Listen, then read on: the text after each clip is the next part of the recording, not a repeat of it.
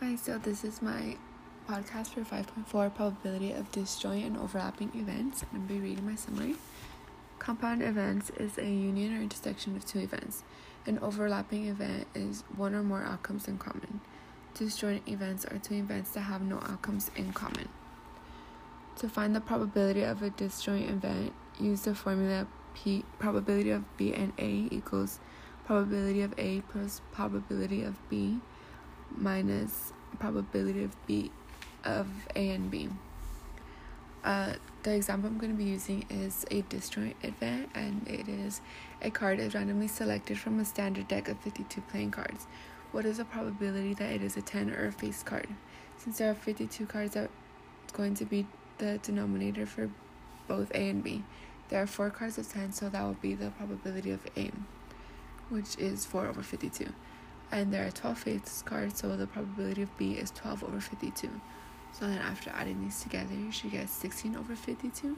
Then to get the answer, just simplify to 4 over 13.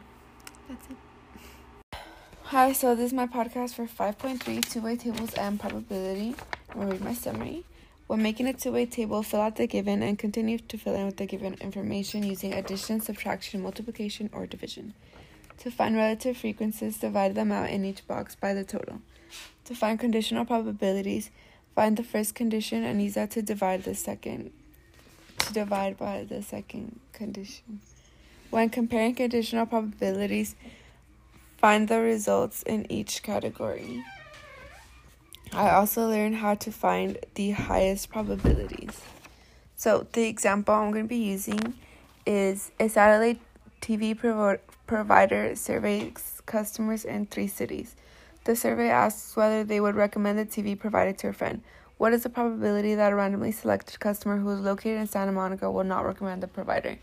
The first condition is that they are located in Santa Monica, so I'm going to add all the results from people of Santa Monica. So 2.7 said yes, uh, 0.27 said yes, and 0.03 said no, so the total would be 0.30. The second condition condition is that they said no.